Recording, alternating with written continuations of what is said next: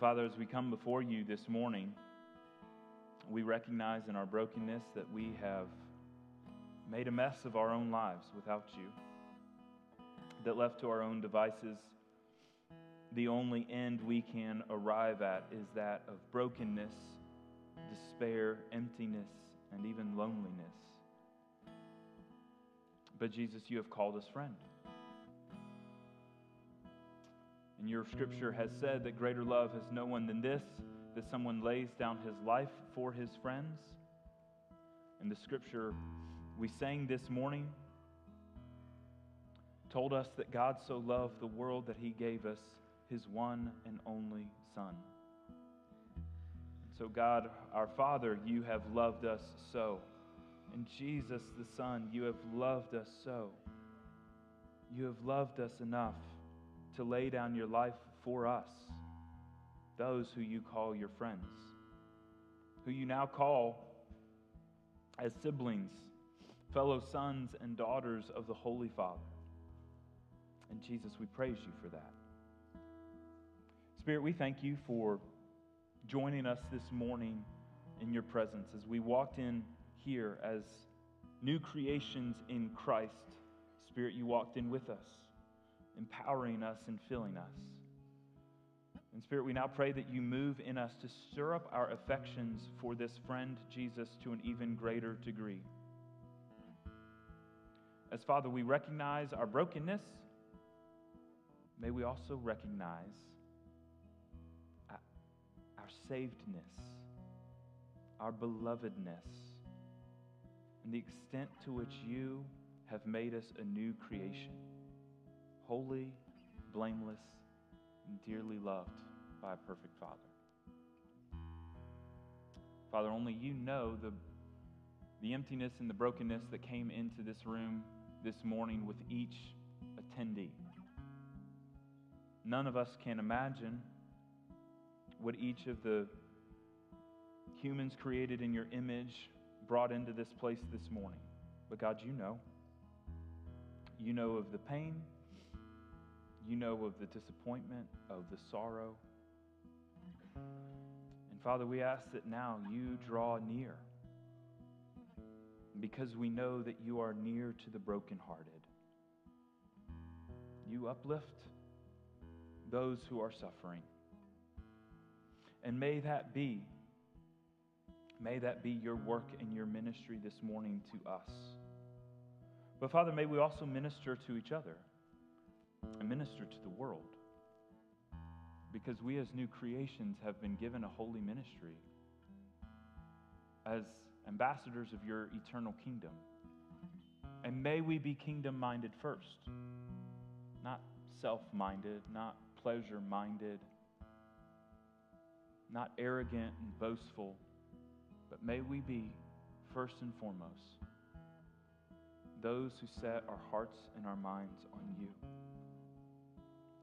Because, Jesus, we look outside these four walls and we see a world that is hurting.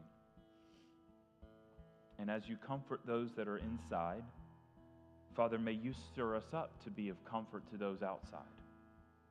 Because in order for those outside to receive the comfort that your Spirit brings, Someone must go. And you're calling us right now. So, God, I pray now, as you come near to the brokenhearted, as you heal those that are suffering in this room, I pray now you take each of us in our hearts and minds, take our focus off of ourselves now, off of our suffering, and put our hearts and minds now onto the suffering of someone else that we know. Someone not in Christian community this morning. Someone not gathering in the worship of a local church this morning. And Father, now move us in the love you have given us to follow your commandment to love.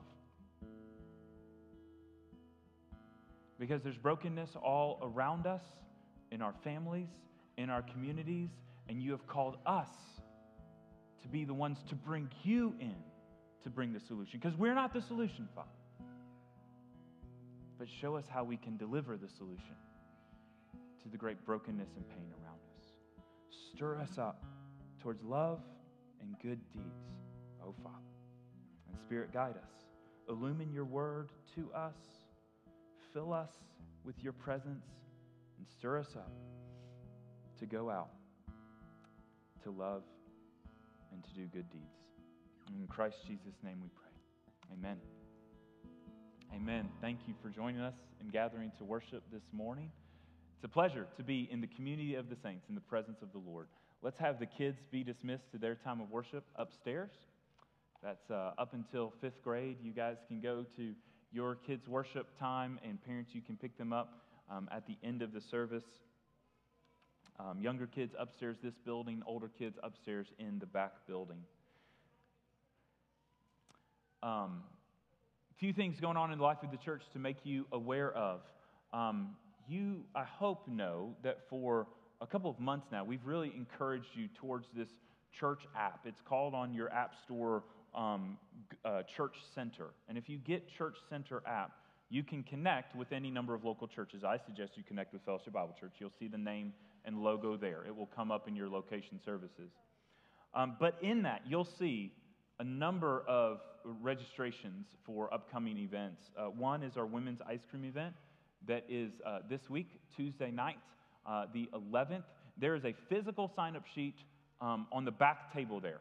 Please sign up on the physical sign up sheet or on the Church Center app. If you really want to make sure that you're fully signed up, you can do both, but you need to do one or the other.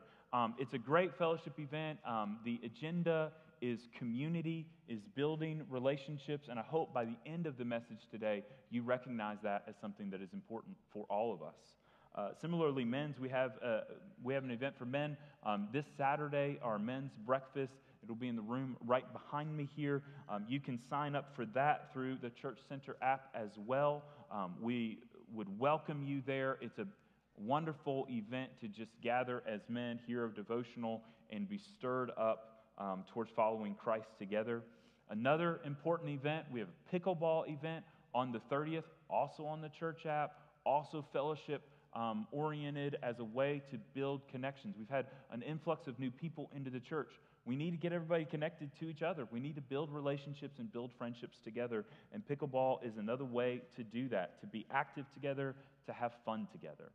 And uh, fourth on the list is we have a new women's ministry initiative called Quads. And there's an information sheet on the back table about that. There's information on the Church Center app about that as well. That will be coming this fall, in which women of different um, ages are going to be joining together in groups of four for fellowship, community, and for spiritual growth and encouragement.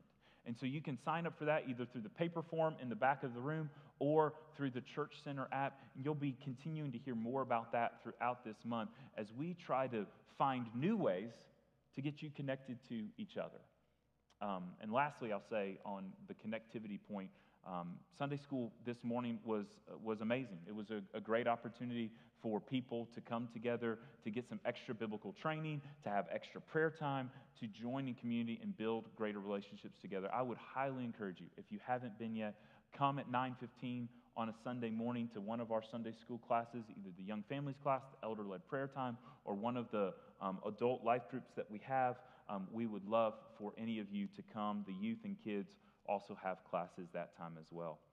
Uh, now I want to give you an update from our Romania team. Um, I've got a couple pictures to show you. Um, we told you that a few um, last week, actually the week just before last Sunday, um, we sent off a team of 11 to Romania. This is a few of them. There's about five of them in this picture that are worshiping in a church in Ukraine this morning. This is from this very morning. Um, they split into two different churches in Ukraine this morning. Last Sunday, they were worshiping with three different churches in Romania. So last Sunday, Jason preached at one church, Tom shared at another church, and Rich and Hope Hambrock both shared at a third church. Um, then the next picture, this is the youth camp that they were a part of uh, this week um, with 48 Romanian students plus our team leading them. They were representatives of, I think, six different Romanian churches that were there um, in that camp that you see there, where they focused on teaching how to live with a Christian worldview. Now, today, probably right now, um, they are gathered at a um, Baptist school in Ukraine where there is a youth rally with youth from six or seven different Ukrainian churches that have come together. Uh, many of you know that since the, the war started with the Russian invasion of Ukraine, we have sent um, some support over through our, um, through our budget and through our missions budget. We have been supporting the uh, ongoing relief efforts for displaced people in Ukraine. Much of this has gone through this kind of refugee center in western Ukraine that is where a Baptist school used to be. The school is now shut down because of all the refugees coming in, all the displaced people. And uh, as we've been working with our Romanian partners to funnel support into Ukraine, um, they have seen now, the, the light, latest report I got is seven different churches that have been planted in the last few months in this area. Some behind the battle lines and some, uh, some in areas of relative safety. And so, what's happening is you have millions of people displaced within their home country that are, have left their church homes, left their families, left, left their physical homes, and are gathering in new communities, and new work of God's kingdom is happening in those areas. And so, what we do in sending a portion of our monies over into um, Romania to support Ukraine has resulted in not just physical supplies being sent, as our team did deliver physical supplies as they went across the border um, early this morning, but also the spiritual provision of aiding in the planting of seven churches over the last few months. So praise God for what He is doing there. Three of our team are on their way home. Uh, Joanna Ravenholt, John Michael Jenwright, and Jason Hunley will arrive in Atlanta this afternoon. We had some that didn't participate in the Ukraine um, part of the trip that came home early. And so uh, those three are almost home now. The others will be returning Wednesday of this week. So continue to pray for them in their ministry in Ukraine right now and uh, in their safe journey home later this week. Uh, turn with me now to the book of Proverbs. Um, as you came in, I hope you were offered a, a sheet that says Proverbs and Friendship and has a whole lot of verses and points on it. If you weren't, if you didn't get that, there's some on the back table in this room. Um, I did that because we got a lot of ground to cover this morning. Because uh, when we started the journey of Proverbs, I knew that we would eventually get into this place where we were going through these topics of the book of Proverbs that the first nine chapters is great to just handle sequentially, but then you see that Proverbs is broken up into all these little topics that are organized not in a way that makes much sense, but in a way that made sense to the author, in a way that the Spirit of God uses. And so, what we've done here today is we've compiled a whole bunch of verses about friendship. And it wasn't accidental that this morning I opened our service with the words this is my commandment, that you love one another as I have loved you. Greater love has no one than this, that someone lays down his life for his friends. So Jesus has called us his friend. Jesus has called us um, to be not just servants of God, but friends of God. But the book of Proverbs, written many generations before Jesus came and walked the earth, it has this theme of friendship woven into it. And it's amazing when you think about these different things. Think about what are the most important areas of life by which we need wisdom to live and survive. You may not get the list that the Proverbs provides. If you think about what areas of life do I most need wisdom?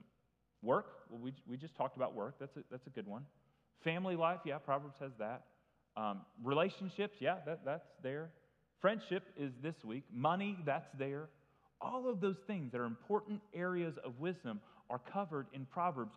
But friendship is one that probably is going to be lower on our totem pole of really important things to talk about. Maybe it's not for you. Maybe it's something that is, uh, is ultra important to you.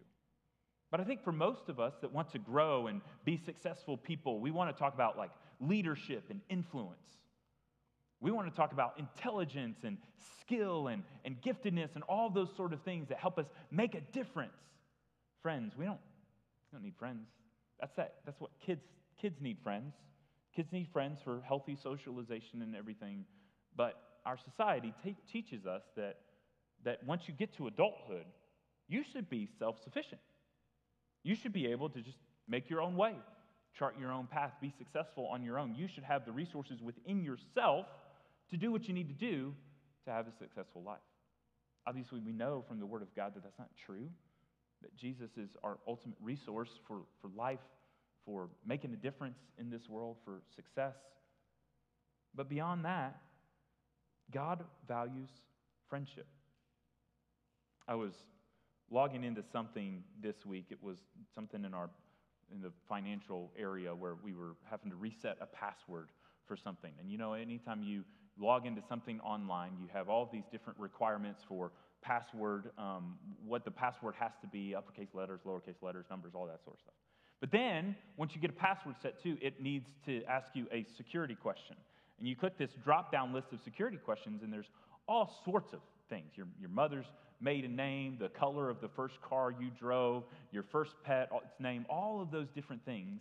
And this week, I think it was Tuesday or Wednesday, I was looking at something, and the question it asked me is what was the first and last name of your childhood best friend? And I got to be honest, that question kind of stumped me. Because in every phase of my life, and I, I think this is true for a lot of people, maybe you've had that lifelong best friend that was yours throughout childhood, but and then maybe continued into adulthood. But for me, I thought, who is my childhood best friend? Was it the, the kid, John Michael, that was in my kindergarten class that I used to hang out with? I don't even know why I remembered his name, but I just thought of it. I'm pretty sure I haven't seen him since kindergarten because we both went to different schools after that. But he was an important friend for one important stage. John, who was my buddy at church when I was when I was a kid, Joseph, another church buddy, Grant, who lived down the street and had the coolest Ninja Turtles on the street, Jonah, Jonah had the magnolia tree with the big with the big swing. Jonah also had the best Legos of any of my friends. And so it's like, who was my best friend? Well, I mean, when I wanted to play with Ninja Turtles, it was Grant. When I wanted to play with Legos, it was Jonah. When I wanted to play outside, it was still Jonah. But when I was at church, it was Joseph or John. And so I couldn't think of who my childhood best friend was because I just remember having a number of friends and connecting in different circumstances with, with who was there and just playing and, and hanging out and enjoying childhood. But childhood friends teach us something about life, about what it takes to survive, flourish, and thrive in the human life that God has given us. Because if we go through a season of life in which you realize, I don't have any friends, or I've lost some of my friends, then you start to recognize friendship really matters. And there's something beautiful about adulthood. Um, there's something that I believe is a part of God's design that God has designed men and women to come together in this unique friendship relationship called marriage that goes beyond friendship in which I think husband and wife really should be deep, intimate friends. But beyond that, we're going to go beyond that this Sunday morning to think not just about the friendship that marriage can provide, but all of the other important friendships that we have in our lives. If you are married, pursue friendship within your marriage. Pursue a best friend like relationship with your spouse. But if you don't have that, and if you want to supplement that with greater, deeper friendships, then this is what the scriptures say to you. I gave you that extra sheet because there's so much wisdom here, there's so much scripture here that I hope you take it home and I hope you remember. We'll go through this Sunday morning what Proverbs says on friendship with three basic points. First, what is a friend? And then, why do friends matter? And third, how do we make friends? Again, it kind of feels like this is something you should talk about in second or third grade, right?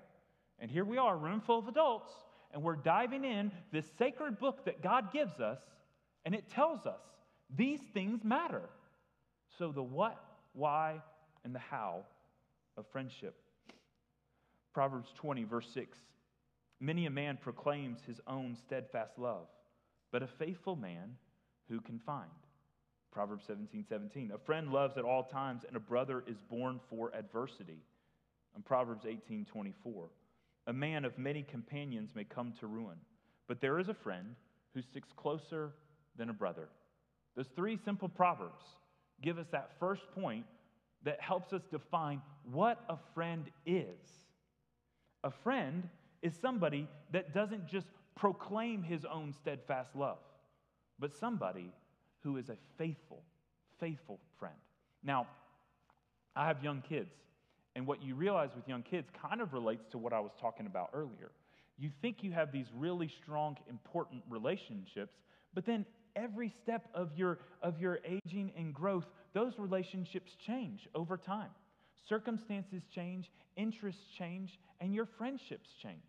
And so when you're a little kid, you have these things called BFFs. And you call, when you're a little girl in particular, just telling you, you call all sorts of people your BFF. Karis has like 12 BFFs. And some of them are contextual, some of them are here, some of them are at school, some of them are at cheer, all these different things that she does. She has her BFFs. And BFF, of course, if you don't know, means best friend forever. But the reality is, what, what I know, and what I can't tell Karis because it will crush her, is that those friends will not be her best friends forever. She had that very difficult lesson a year ago when her BFF for two years of school all of a sudden moved. Dad got a different job, and she moved out of state.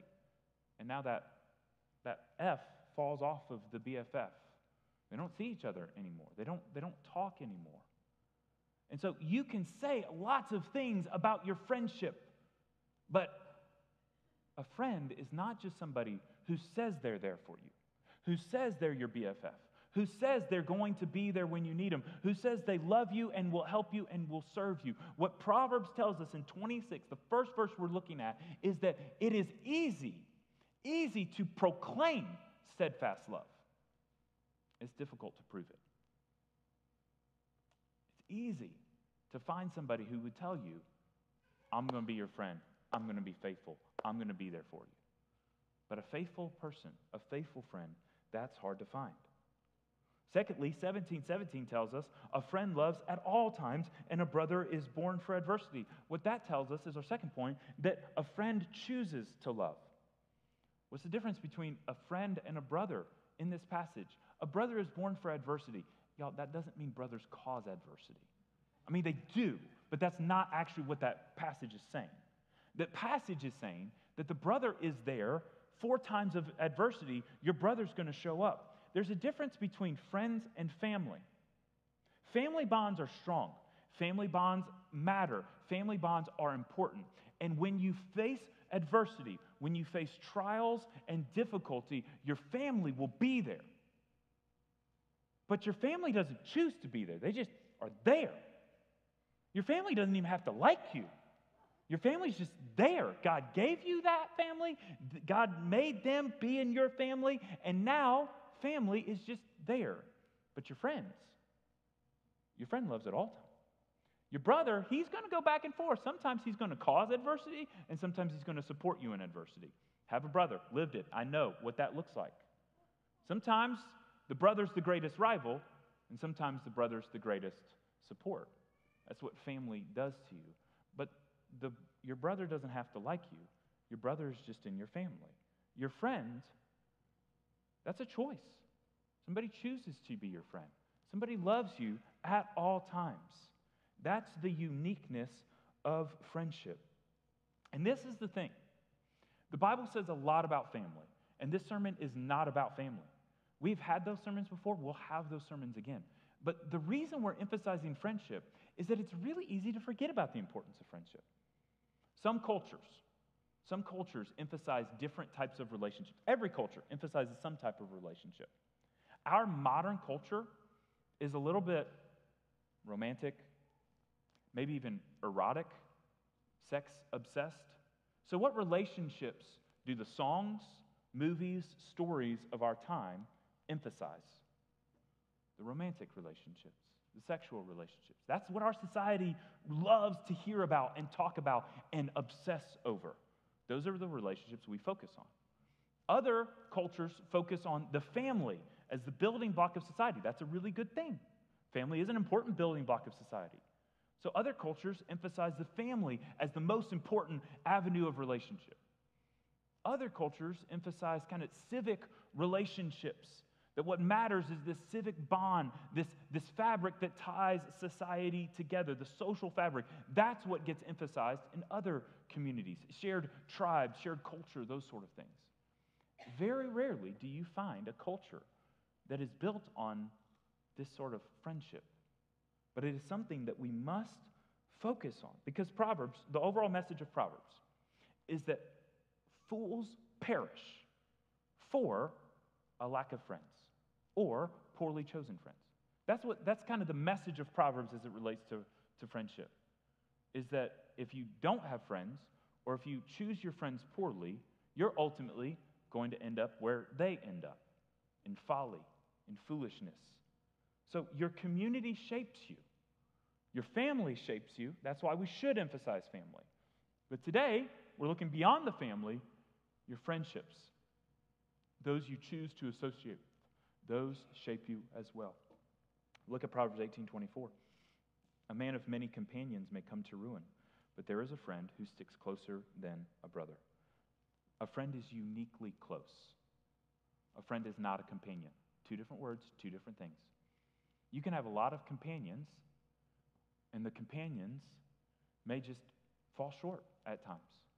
You can have a lot of companions. You can know a lot of people. You can be really popular, really well liked, really well respected. And in your time of need, those companions, they're not going to show up at your doorstep to cry with you, to bring you a meal, to help put your life back together.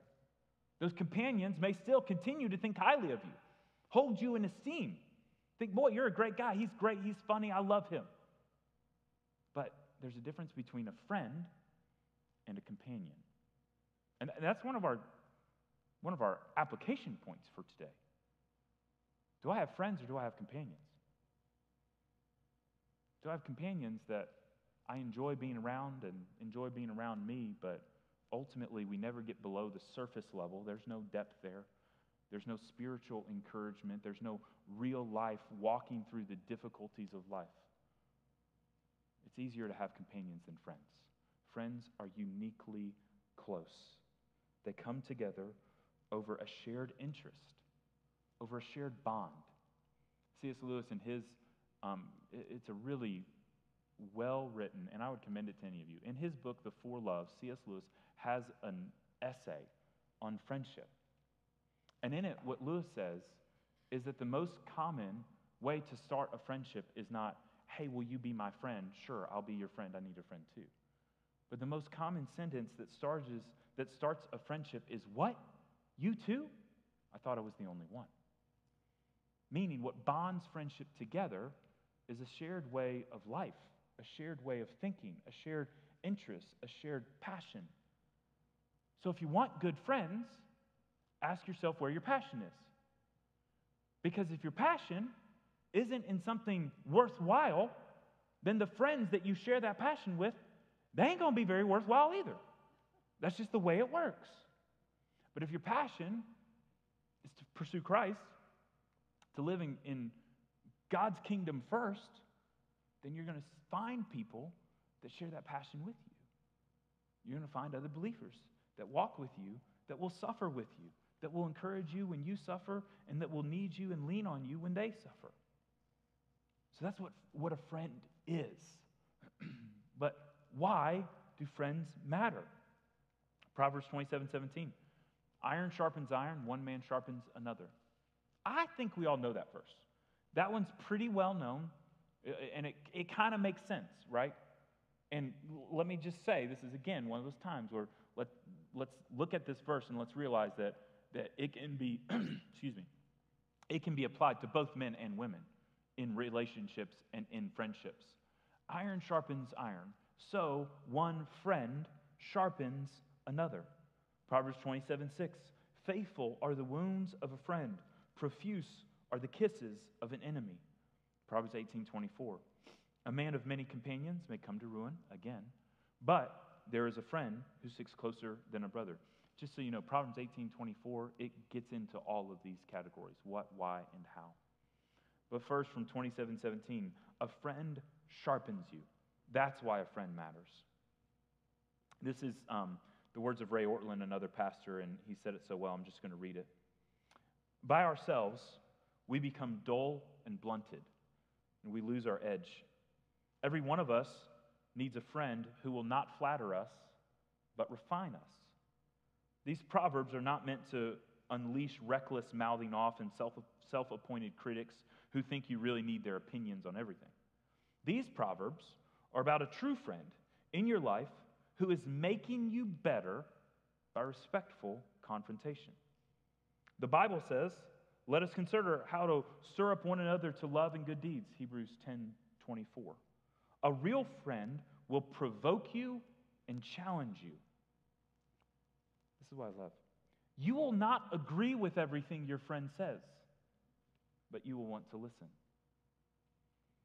See, if you're going to be sharpened into a more mature version of yourself, into a, a more useful version of yourself for God's kingdom, into a, a, a greater version of yourself, there's going to be some discomfort that comes. As the roughness is, is beaten away by a friend that sharpens you. Through encouragement and sometimes through admonition. A friend who says some things that at first you kind of bow up against and you want to defend yourself, but then you recognize later, like, no, this person does love me and this person does see me, and that challenge is worthwhile. Biologically, you don't need a friend. Biologically, you need a, a family to exist. You need to have biological parents, and then you exist.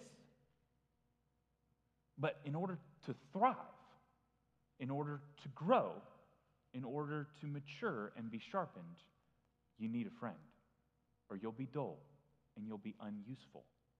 That's, that's the alternative here. You don't want to be a tool that's useless. You want to be useful. And you need a friend to sharpen you to gain that use. 27 6 Faithful are the wounds of a friend, profuse are the kisses of an enemy. What's the difference between the wounds of a friend and the kisses of an enemy? Well, at first, the kisses of the enemy seem a lot better. The enemy is so kind to you, they're flattering you, they're uplifting you. But an enemy is someone who tells you what you want to hear and doesn't challenge you. A friend is someone who at times loves you enough to wound you, loves you enough to challenge you, loves you enough to tell you you're wrong on this one. There is a difference between hurting someone and harming someone. There is a difference between being loved and feeling loved. Sometimes when you're being loved by a friend, you don't feel very loved. Sometimes when you're hurt by a friend, you feel like they're harming you, but they're actually helping you. You can hurt somebody and help them. But that's the love of a friend, not the love of a critic. Let's be clear. We have lots of critics out there that want to wound with their words, that want to correct everybody. That's not what this is talking about. This is talking about the friend who reluctantly, out of love, causes temporary pain for the point of overall growth. Let's say you have a friend that you recognize. They've gotten off center in their focus, in their trajectory. They've gotten distracted. Maybe you've seen a friend that you log into social media and you're like, oh my goodness. Since the last time I was on social media, this friend, they posted like six different things. I can't even keep up. If I followed just that one person, I couldn't see everything that they post. What's the right thing to do as a friend? Say something. Say, where's your focus in life? Is there a little bit too much social media use? Are you living too much through this lighted screen? Maybe it's not just the frequency of social media posts, maybe it's the nature of them. Maybe it's, hey, you're really seeking to promote yourself, you're really seeking to focus on yourself. Maybe there's, there's something going wrong here. I, I don't like this trend. Or maybe you're really seeking to be combative in your words. Your tone isn't who I know you to be. Your tone in person, your tone online, totally different things. What's the right thing for a friend to do? To say something, to encourage and admonish. Maybe you see a friend that in their outward actions, maybe you see a friend, maybe you have a work associate that you consider a friend. And you start to notice that there's a coworker of the opposite sex with whom that person is establishing maybe too close of a work relationship. Maybe there's a little too much joking. Maybe there's a little too much conversation. What does a friend do? Look the other way, say, it's not my problem? No.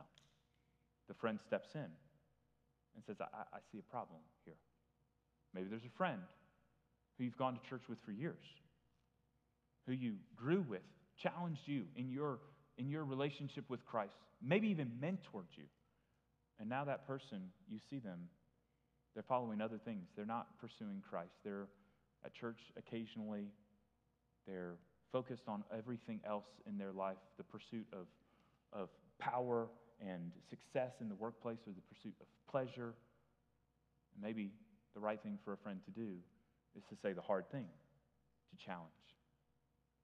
A friend sharpens you, a friend challenges you. Both of those are uncomfortable. And a friend is with you. Again, companions, they're there. They're behind you, beside you when things are good. But a friend is uniquely with you when times are hard. A friend is the person that shows up when you're lonely, when you're in need, when you're suffering, when you've lost a loved one, when you've lost a job, when you don't know how to pay the next bill. The friend is the one that's there. Proverbs is interesting in its approach to friendship, too. And this is a little bit of an aside because our goal today is to build good friendships.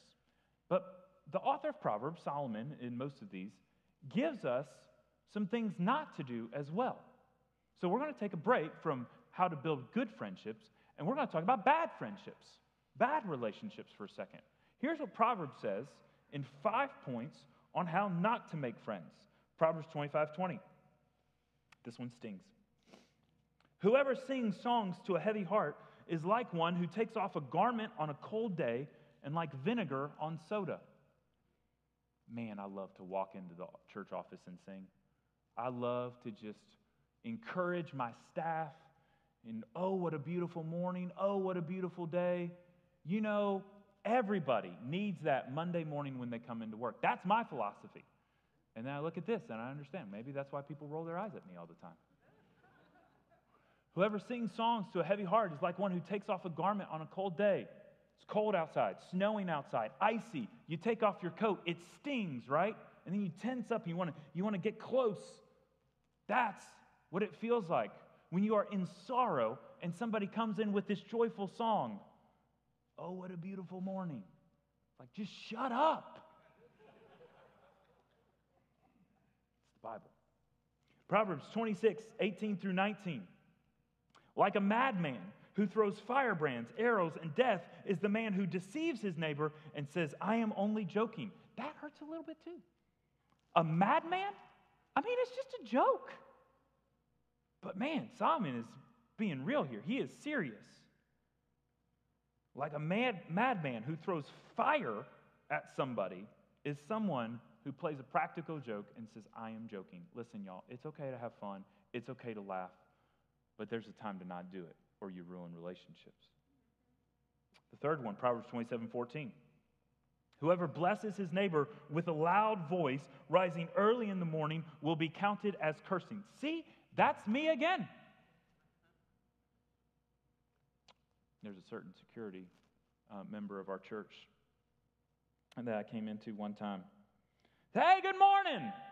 And he looked at me and he's like, Why do you have to say that so loud? And I was like, I don't know. I just, it's my voice. I just have a loud one. God gave it to me. I have a problem in the morning sometimes. Number four, Proverbs 29 5.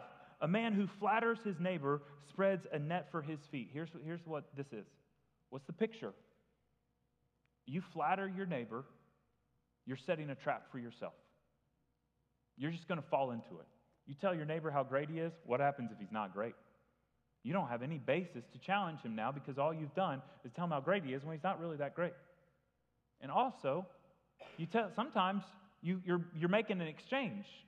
You flatter somebody else because you're hoping they'll flatter you.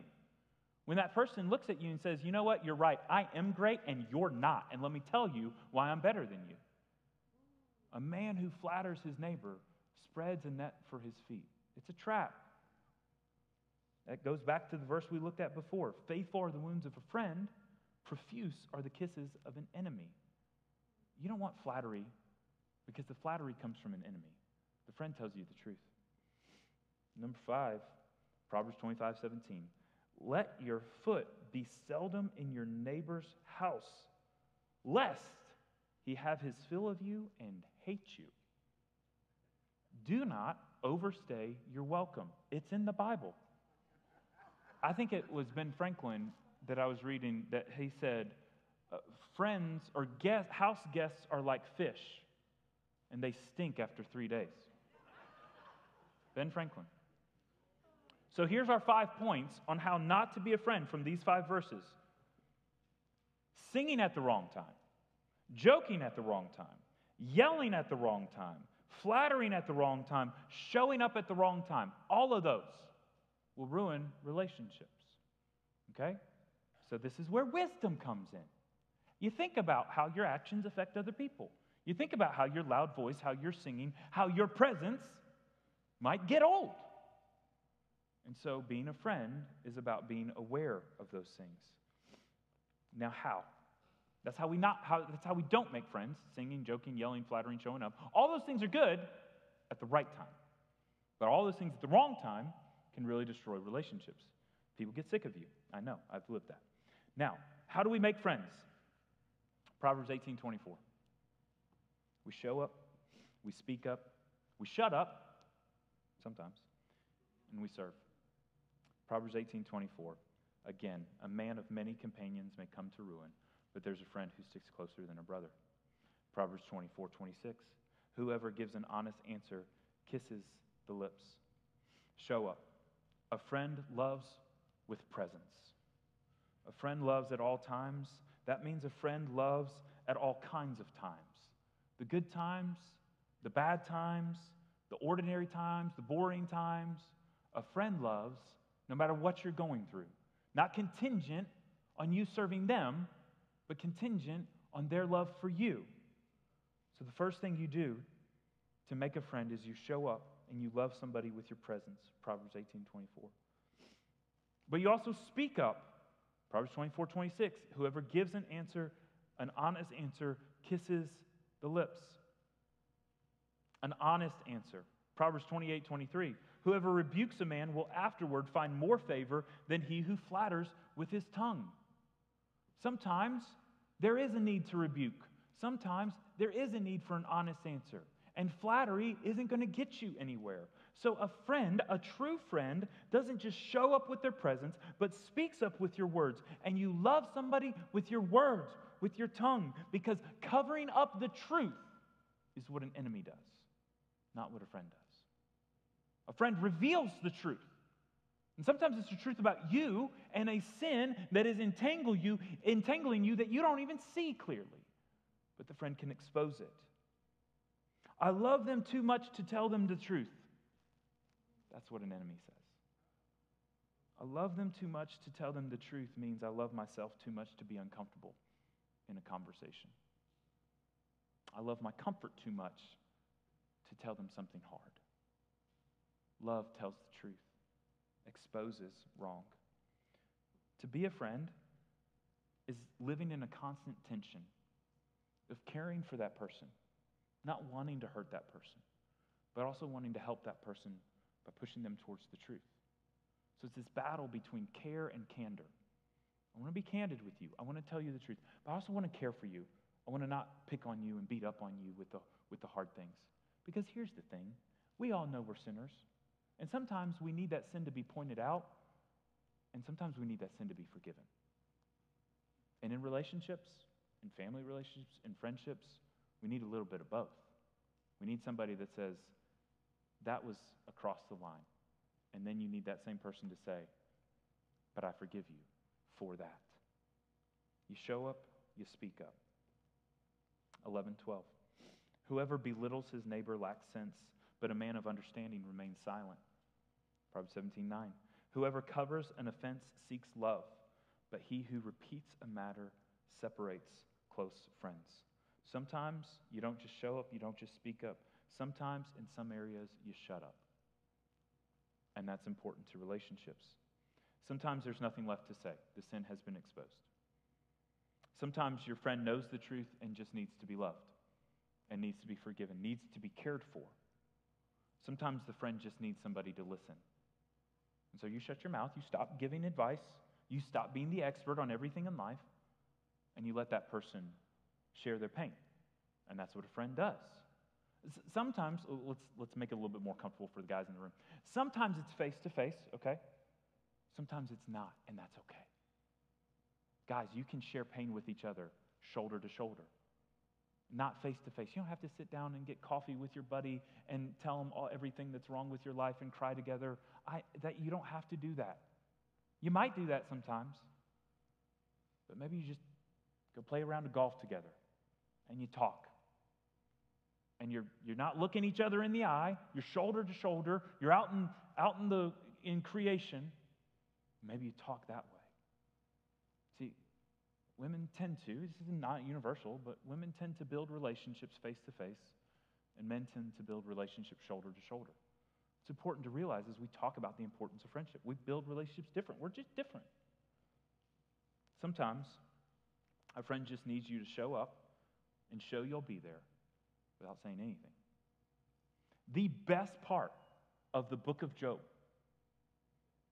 the best thing, the, the wisest actions done by a human in the book of Job are when Job's friends show up and sit with him in his pain and say nothing. And every time a human being speaks in the book of Job, it's wrong. Like almost everything they say. At the end, when God speaks, you're like, oh, some of those things that the people said I thought were smart, but they weren't. God says, no, you guys just don't get anything. The best thing that the, that the friends of Job did was sit with him in silence. So you show up, you speak up, but you also know when it's time to just shut up and not repeat an offense over, and over and over and over, but rather seek for not just separation of close friends, but the unity of close friends by forgiving and covering over an offense. And lastly, how do we make friends? We serve. Proverbs 27, verse 5 and following. Better is open rebuke than hidden love. We've covered that. Faithful are the wounds of a friend, profuse are the kisses of an enemy. One who is full loathes honey, but to one who is hungry, everything bitter is sweet. Like a bird that strays from its nest is a man who strays from his home. Oil and perfume make the heart glad, and the sweetness of a friend comes from his earnest counsel. A friend is someone who has such a relationship, such an impact in one's life, that the impact is sweetness. Think about the friends that have walked you through the challenges that you face in life. Probably every one of us. Maybe you've had a good life and everything's been easy. You can just show off your ears right now. But if you've ever faced anything hard, then you can look back and you can remember, even through the pain, even through the crisis, even through the, the doubt and questions, you probably have someone that loved you well, that said the right thing, and you remember with sweetness what was said and how God used that. I remember, guys, I, I wasn't planning on sharing it, but I, I think, I don't know if I've ever shared this before. I've got a pastor friend, he's a pastor in another city. And um, almost 12 years ago, many of you know, we lost two twin boys. And when those two twin boys, when we lost them, 23 weeks old, early delivery, one was um, passed at, immediately at, at birth, and one passed three days later. And I will never forget the fellow youth pastor in town, who's now a pastor in another city, that took me to lunch at Las Palmas. And I don't remember what he said, and he didn't remember what he said. But we talked about it last year, 10 years later. God knit us together that day. I don't, I don't know why, but there's a sweetness to that day because he, he said something under the inspiration of the Spirit. He showed up and he spoke up and he served me where I was. And there was a sweetness to his counsel. I hope you have a memory like that, where somebody showed up, somebody spoke up, maybe they did a little bit of shutting up and listening, and they just served you with the sweetness of counsel that wasn't focused on being right, on being smarter, wiser, more spiritual, but was focused on what you needed at the time. The, the end of this is basically that a friend always lets you in and never lets you down. That's the friend we aspire to be and we aspire to have. But we fail. Do you know who wasn't a very good friend? Peter. Remember that time Peter denied Jesus? He should have spoke up, but he didn't. Remember when, when Jesus was praying the night before his crucifixion and Peter and the others fell asleep? All Peter had to do was show up, and he failed. Remember when Jesus asked him a question, Peter got the right answer. And then just a little bit later, he said, No, no, no. Jesus, you're not going to die. And Jesus looked at him and said, Get behind me, Satan. It was a failure to shut up. Peter did all those. He didn't show up on the night that Jesus needed him to. He didn't speak up when he had the opportunity to say that he was with Jesus. And he spoke up in the wrong way at the wrong time earlier. Peter failed in every way possible to be a good friend to Jesus. And yet Jesus says, Greater love has no one than this, that someone lay down his life for his friends. You are my friends. Peter was restored over a campfire on the beach of the Sea of Galilee as they were cooking fish. And Jesus three times asked him, Peter, do you love me? And three times Peter said, Yes, of course. Why are you asking me? And it was only in hindsight that the realization was made that the man who wasn't a friend to Jesus and betrayed Jesus by denying him three times was restored by Jesus by proclaiming three times his love for him. Friends are important. And we have a picture now of what friendship looks like and what we should be striving for. But you will fail your friends, and they will fail you. And the other part of friendship that matters most is recognizing that every human re- relationship is fraught with frailty. Every human relationship is broken and has the great potential to just fall off an edge to even more brokenness. And it is only through friendship with Jesus that we can capture all that life was meant to be. That we can actually have a true friend that always lets us in when we need and will never let us down. Jesus is that friend to us. But it means, friendship with Jesus means acknowledging our place and his place.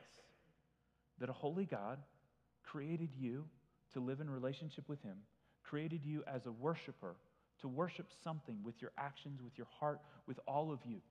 And you have chosen the wrong thing to worship.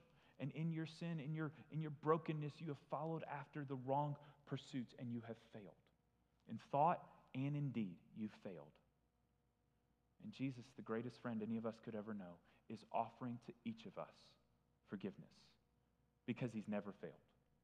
And because he took our failure on himself at the cross after living a perfect, di- perfect life, he died a heinous death. And he died it for you so that all of your sin and shame could be wiped away and you could enter into his kingdom as his.